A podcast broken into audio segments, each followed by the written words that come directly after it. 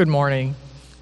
This morning we are reading out of the book of 1 Corinthians, chapter 15, verses 21 through 34.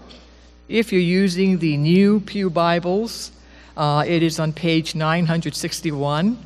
Again, 1 Corinthians, chapter 15, verses 21 through 34. For as by a man came death, by a man has also come the resurrection of the dead. For as in Adam all die, so also in Christ shall all be made alive, but each in his own order. Christ the firstfruits, then at his coming those who belong to Christ. Then comes the end, when he delivers the kingdom to God the Father, after destroying every rule and every authority and power for he must reign until he has put all his enemies under his feet. The last enemy to be destroyed is death, for God has put all things in subjection under his feet. But when it says all things are put in subjection, it is plain that he is accepted who put all things in subjected under him. When all things are subjected to him, then the Son himself will also be subjected to him who put all things in subjection under him that God may be all in all. Otherwise, what do people mean by being baptized on behalf of the dead? If the dead are not raised at all, why are people baptized on their behalf? Why are we in danger every hour? I protest, brothers, by my pride in you, which I have in Christ Jesus our Lord. I die every day. What do I gain if, humanly speaking, I fought with beasts at Ephesus? If the dead are not raised, let us eat and drink, for tomorrow we die. Do not be deceived. Bad company ruins good morals. Wake up from your drunken stupor, as is right, and do not go on sinning, for some have no knowledge of God. I say this to your shame. This is the word of the Lord. Thank you, Karen, for this morning's scripture reading. Uh, before we get started with the sermon, let us say a word of prayer. Let's pray. Heavenly Father, you sit in heaven enthroned above, with the Son sitting at your right hand. And Father, you have spoken forth your word to us through the scriptures, through the Bible that we hold in our hands, and that we know that the words that are contained within it are good for life. And we pray that your Spirit who dwells within us would prompt our hearts, our minds, and even our ears to hear the word you have to say to us, so that we might go from this place to conduct our lives in a way that is pleasing to you. Pray that you would also help me, as I have the privilege and honor of preaching your word this morning, to communicate it clearly and faithfully. And I ask these things in Christ's name. Amen. So, if you've been with us this week, you know that we are preaching through a series on the topic of the resurrection because we're preparing for Easter. Now, the first time I heard the word resurrection was when I was age nine at an Easter dinner with my family. Now, understand my family that I come from, they're unbelieving. So I wondered as we were eating dinner together, as we took our piece of ham, our piece of turkey, our piece of roast beef, I wonder, why are we celebrating Easter? And so I go up to my cousin Suzanne, who's a believer, and I ask her, Suzanne, why do we celebrate Easter? And she says to me, Well, it's to celebrate the death and resurrection of Jesus Christ. And as a nine year old boy, my vocabulary was quite limited. So I was wondering, what does resurrection even mean? And so I asked Suzanne, So, Suzanne, what does resurrection mean? And she says to me, Well, it's when someone dies and comes back to life. Now, again, as a nine year old, I've never seen someone die and come back to life. All I could imagine were zombies coming out of their graves with their limbs limping like this and their appetite being changed for human flesh. And it didn't really quite make any sense to me. And I dismissed it as a silly and odd idea. Now, pass another year, another Easter, my cousin invites me to attend Easter service. And at Sunday school, the teacher explains to me that yes, Jesus Christ died on a cross for our sins, but he rose again to promise new life. that Jesus Christ rose again not as a zombie, not as the undead, but a fully living person, and that the resurrection is critical and important for us because it provides us hope. And ever since I heard the gospel presented to me that day, with every year that passed, every day that I've lived, I see the need for hope. I mean, you just need to turn on the news or read a news feed or go to your favorite news site. You see articles filled with death, disaster, and disease. I mean, even this past week, as I was listening to the NPR radio with my wife, I heard of shootings. I've heard of package bombs. I heard of conflict internationally. And we live in a world that is broken, in a world that is in need of hope. And a gospel without resurrection leads to a life without hope. That the resurrection is so critical for us as believers to believe, to understand, to know, and to have confidence in if we were to have hope. I remember in seminary, I had a professor. He was from Hinckley, Minnesota, where men are men, pansies are flowers, and women are slightly above average. Hinckley, Minnesota. And he would make us make sure that we knew he was from Minnesota. But not only was he from Minnesota, but at a young age, he contracted a disease. He contracted polio. And so it affected his ability to walk, his ability to move, his ability to jump and play basketball. He couldn't run. And yes, he received treatment for the polio, and he was able to retain some use of his legs. But then, after years of teaching, after years of life, he experienced the effects of polio again and post polio syndrome. And again, his legs began to weaken. And I remember at a chapel message, he was sharing about the resurrection and how he longed for the resurrection. He longed to receive his resurrected body because he longed to run for the first time, to be able to play basketball with his friends. In college, I had a mentor who lost a child at a very young age. She died after a year because of complications.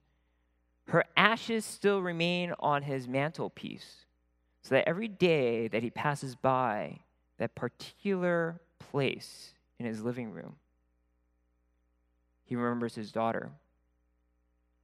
And I'm sure that he's looking forward to the day of the resurrection when he's able to finally hear his daughter's voice, to be able to see her smile, to hold her hand, to brace her in a hug. You see, the resurrection provides us hope.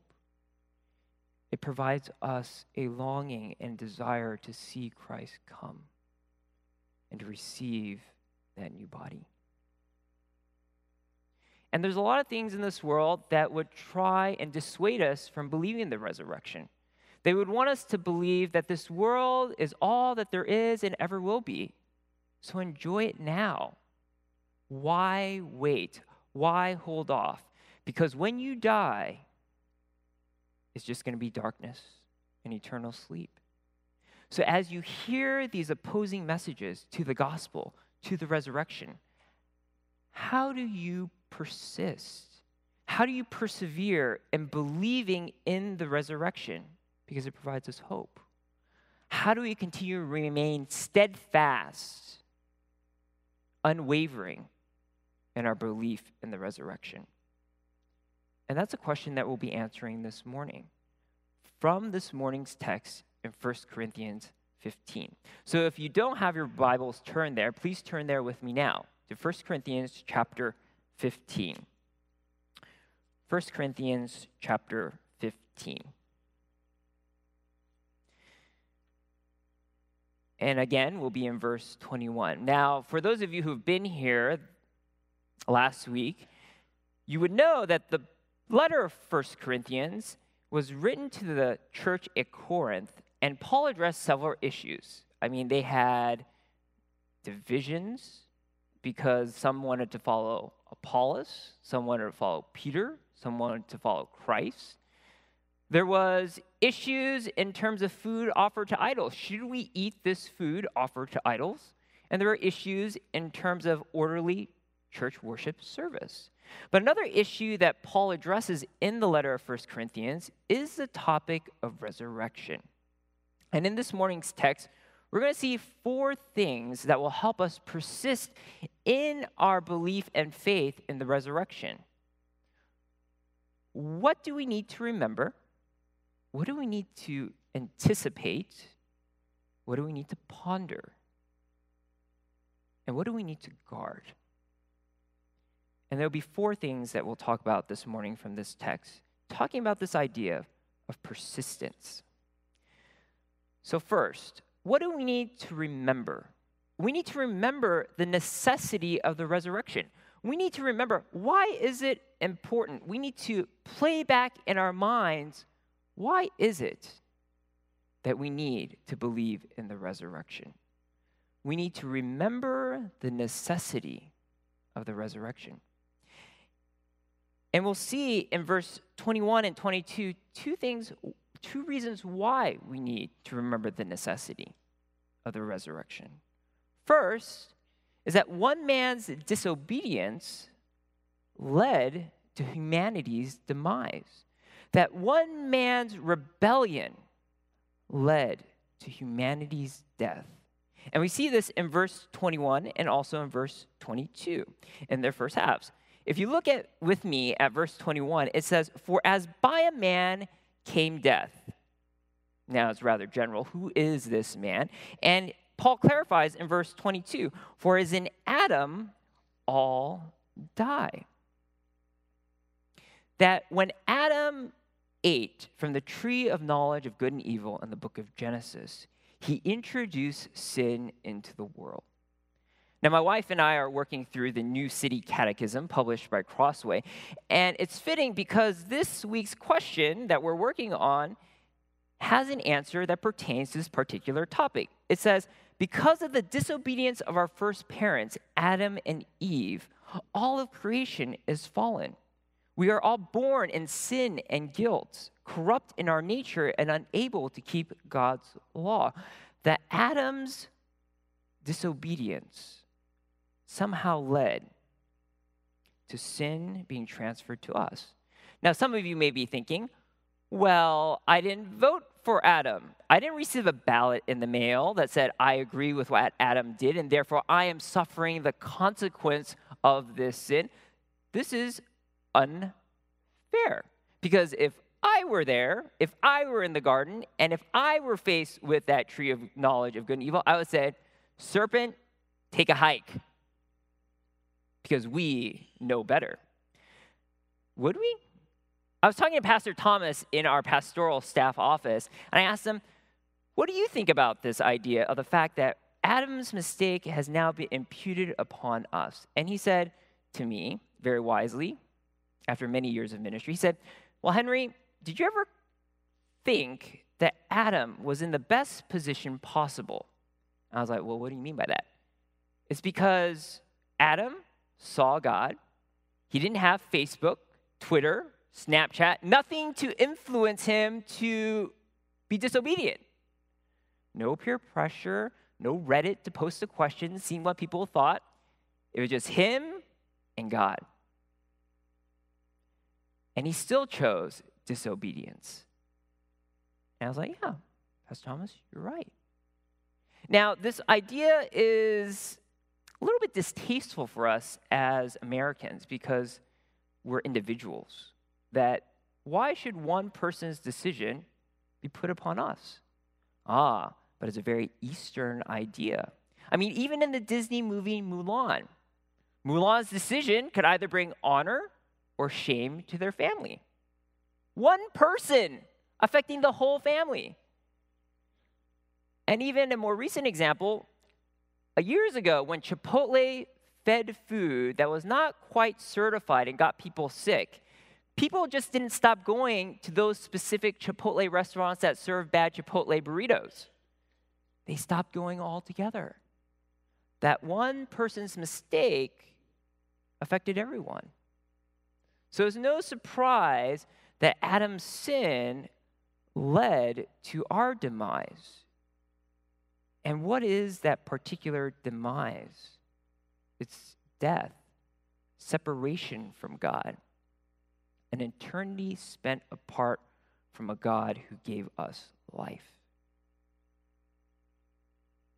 And if God created us for life, now we are dead, how do we get back to that life? Well, one man's obedience led to the resurrection of the redeemed. That one man who obeyed God led to humanity regaining life again. One man's obedience led to humanity, to the resurrection of the redeemed. And we see that in verse 21 and 22 as well. The second half of verse 21 says, By a man has come also the resurrection of the dead. Again, who is this man? In verse 22, we see, So also in Christ shall all be made alive. Now you may be thinking in verse 22, well, when Paul writes all, does he really mean all? Does he mean all of humanity? That every single person on this earth is now alive in Christ? But if you look at that phrase in Christ in verse 22, there's kind of a prerequisite for what you need to do in order to be in Christ. You're not automatically in Christ. That to be in Christ requires faith that Christ died on a cross for your sins and rose again three days later. And if you don't believe in that message, then you're still in Adam. And you're still on that journey, bound on that train to an eternity apart from God. Now, if you had problems with Adam representing you in sin, then you should also have problems with Christ representing you as well. Because when Christ died on the cross for your sins, he represented you.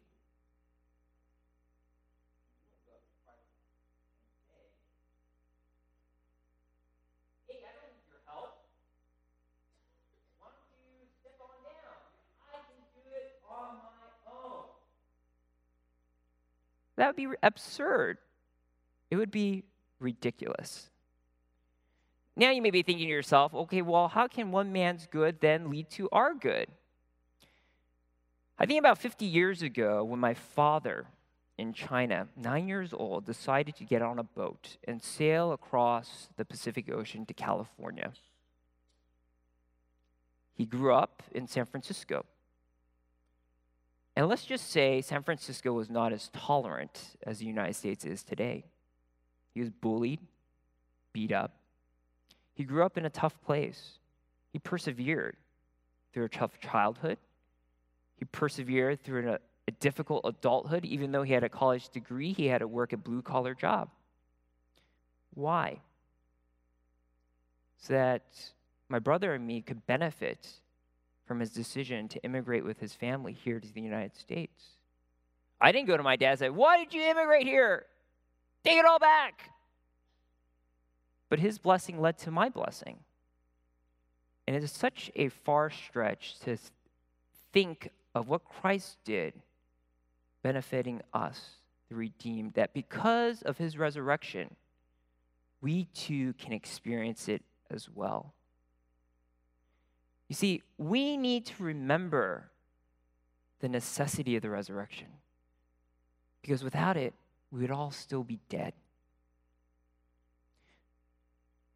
Well, then, that's what we need to remember. But what do we need to anticipate? What do we need to look forward to? What do we need to expect? Well, we need to anticipate the accomplishment of the resurrection. We need to look forward to when we will receive our resurrected bodies because we haven't received them yet.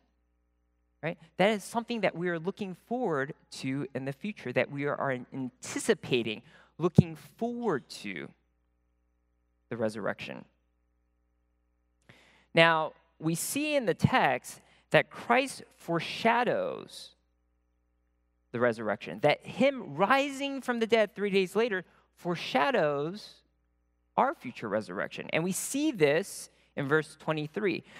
But each in his own order, Christ the first fruits. Now, I don't know how many of you are gardeners. I know some of you are.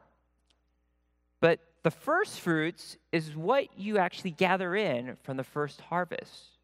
So, my mom back home in California has a huge garden. And every time she has new dragon fruit, she sends us a text message of a photo of her first dragon fruit, saying, This is a foreshadowing of our harvest to come this year. There may be oranges in her garden that she will send us photos of, saying, Look at these oranges. We look forward to when you come back because then you're able to taste the rest of the oranges that we picked. Now, for those of you who don't have a green thumb, think of even your iPhone, right? That the iPhone 1 was a predecessor for every single iPhone to come. The design hasn't changed very much, right? And so, if this iPhone and these fruits are foreshadowing what to come, then Christ rising from the dead is a foreshadowing of the resurrection that we will experience. And the question is, well, when will this happen? Because I still feel aches and pains. I can't eat what I always want to eat anymore, especially as I grow older. I have to watch my diet, my exercise, my fitness. When will this happen?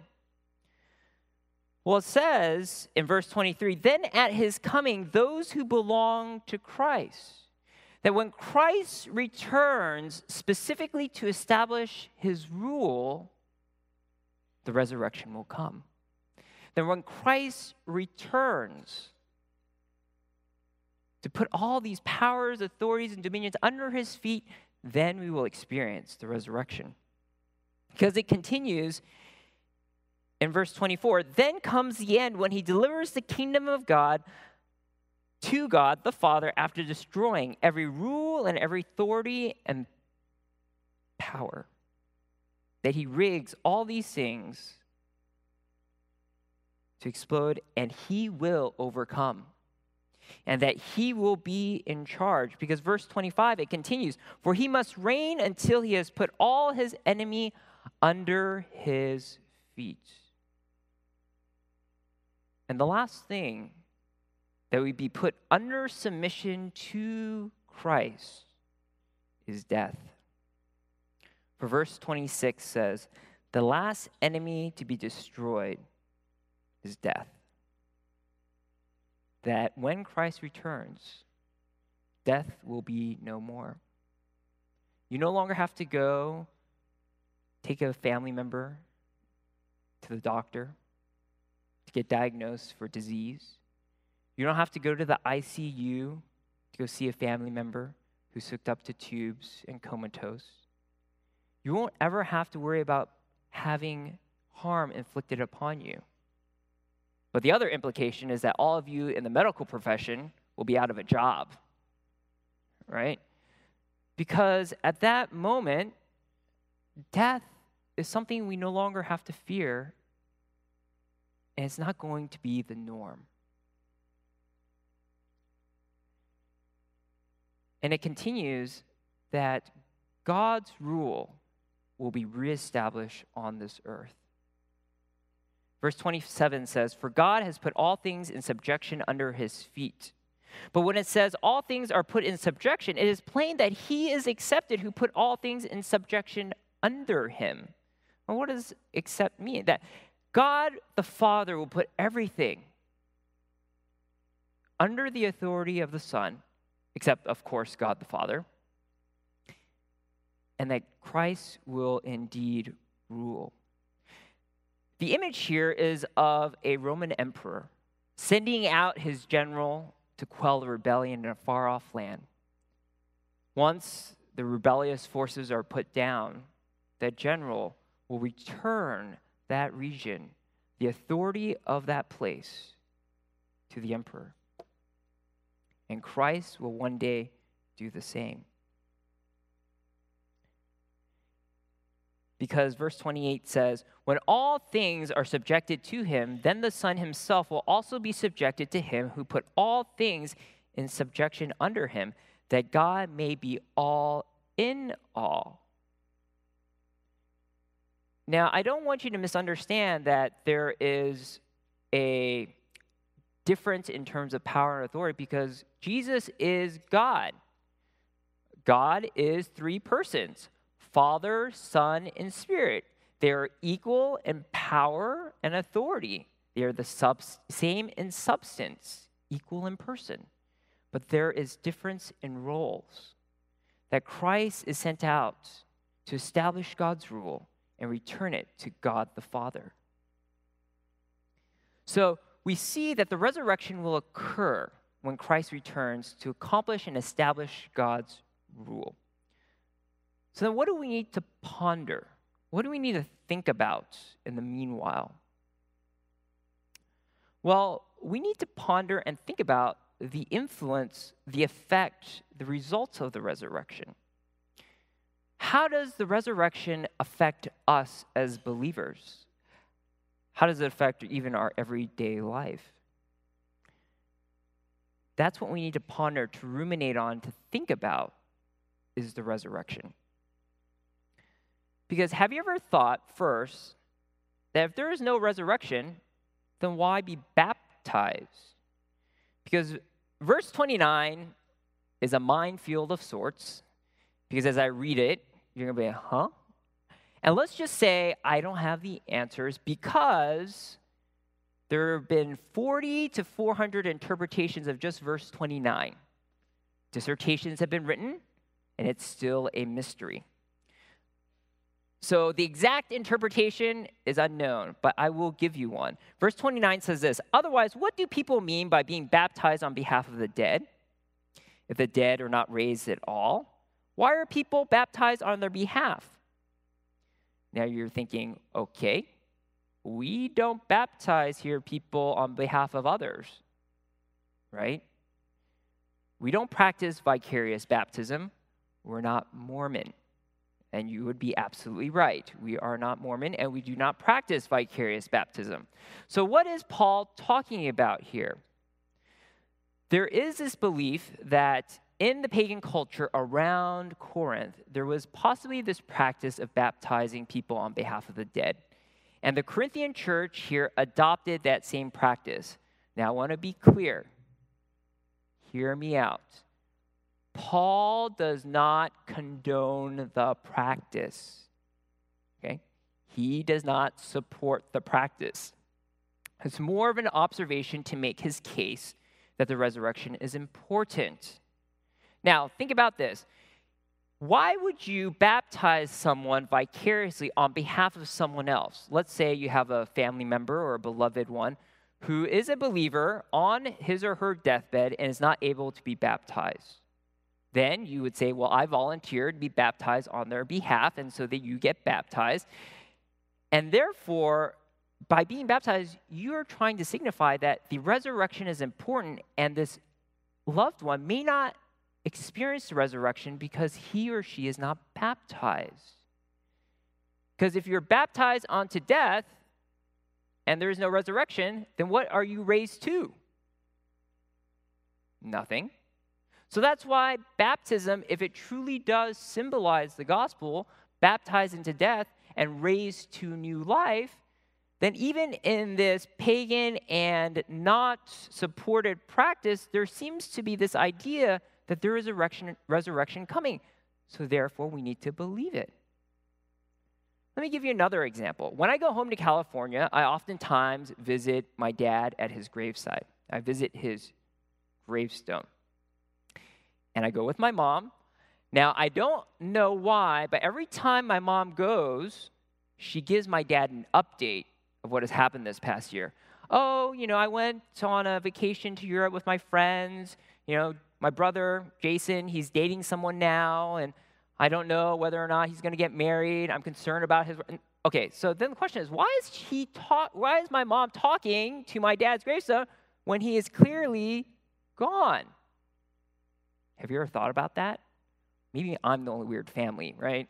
But for some reason, there's something internally within us that understands that there is something that happens after death. And Paul is saying that something is that foreshadowing of the resurrection. Right? So think about it. Even baptism symbolizes and looks forward to the resurrection. Now, the second thing is that if you think about the resurrection, it gives you strength to persevere even under trial. For Paul writes in verse 30, highlighting his persecution, why are we in danger every hour? Why is he dragged out by mobs, almost stoned to death, put on ship, and then experiencing shipwreck? If there is no resurrection, and verse 31 continues I protest, brothers, my pride in you, which I have in Christ Jesus our Lord. I die every day. That every single day I preach this gospel of death and resurrection, I experience danger to my life that my life could possibly be forfeit. And he continues in verse 32 What do I gain if, humanly speaking, I fought with beasts at Ephesus if the dead are not raised? Now you wonder, well, when did Paul fight with the beasts? I don't remember that in Acts. I don't remember him writing in the epistles. Like, where, where does that show up? And Paul wouldn't have fought the beasts at Ephesus because, if you recall in the book of Acts, he's a Roman citizen. Only non citizens are thrown into the, to the rink and to be eaten by beasts. So, what is he talking about? Well, verse 32 could be a metaphor for his opponents, meaning that those beasts at Ephesus are those who oppose his ministry. I mean, I'm certain some of you have called your employers worse things, but they're not really monsters or beasts right? And so it's metaphorical language saying that I was opposed even in preaching the resurrection. And then here is the implication let us eat and drink, for tomorrow we die. Saying that if we're not resurrected, then why don't we just enjoy a hedonistic lifestyle where it's all about me? Hey, that new restaurant that opened up, let's go eat, let's go drink, let's enjoy all there is to life because this is all there is and ever will be. So why miss out? And Paul says, no. The reason why we persevere, the reason why we continue to live the Christian life is because the resurrection will happen. And it gives us hope and it gives us courage.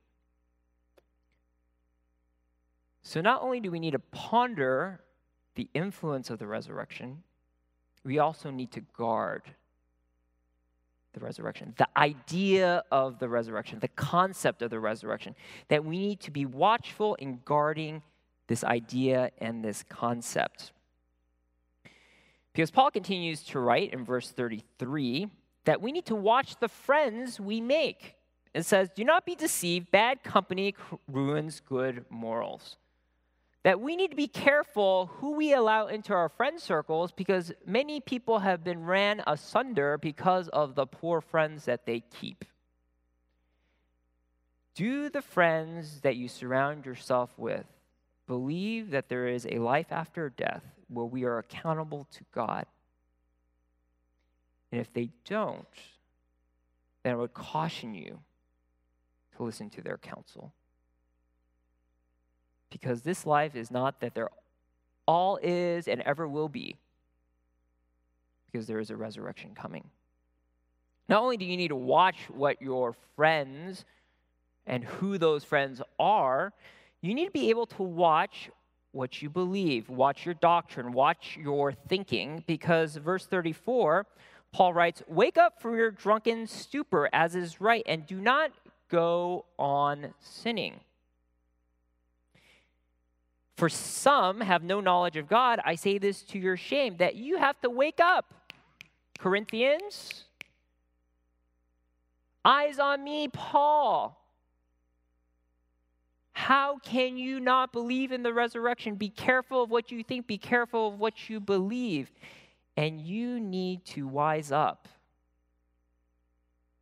and be wary of false teaching that would steer you astray from what the resurrection is and its importance in the Christian life. Now, You know, we talked about this idea of persisting, persevering, continuing to be steadfast in believing in the resurrection. The way to do it is to remember the necessity of the resurrection. We need to anticipate the accomplishment of the resurrection. We ponder the influence of the resurrection on our lives. To guard the idea, the concept, the belief in the resurrection. Now, as, as, it was prayed and also sung, that this Sunday is Palm Sunday, where thousands of years ago, Jesus Christ came into the city of Jerusalem on a donkey, where people put palm branches on the street saying, Hosanna, Hosanna, Hosanna in the highest. And Jesus was on his way to the Temple Mount. Jerusalem, the people there thought, our king has come. He's come to overthrow the Roman government. He's finally here to set us free, and we're able to experience again the glory days, the days of Solomon, the days of splendor. And they didn't expect five days later that they would be saying, Crucify him, crucify him. Because he was not the king they were expecting or the king that they wanted. And after his crucifixion and his resurrection, he ascended.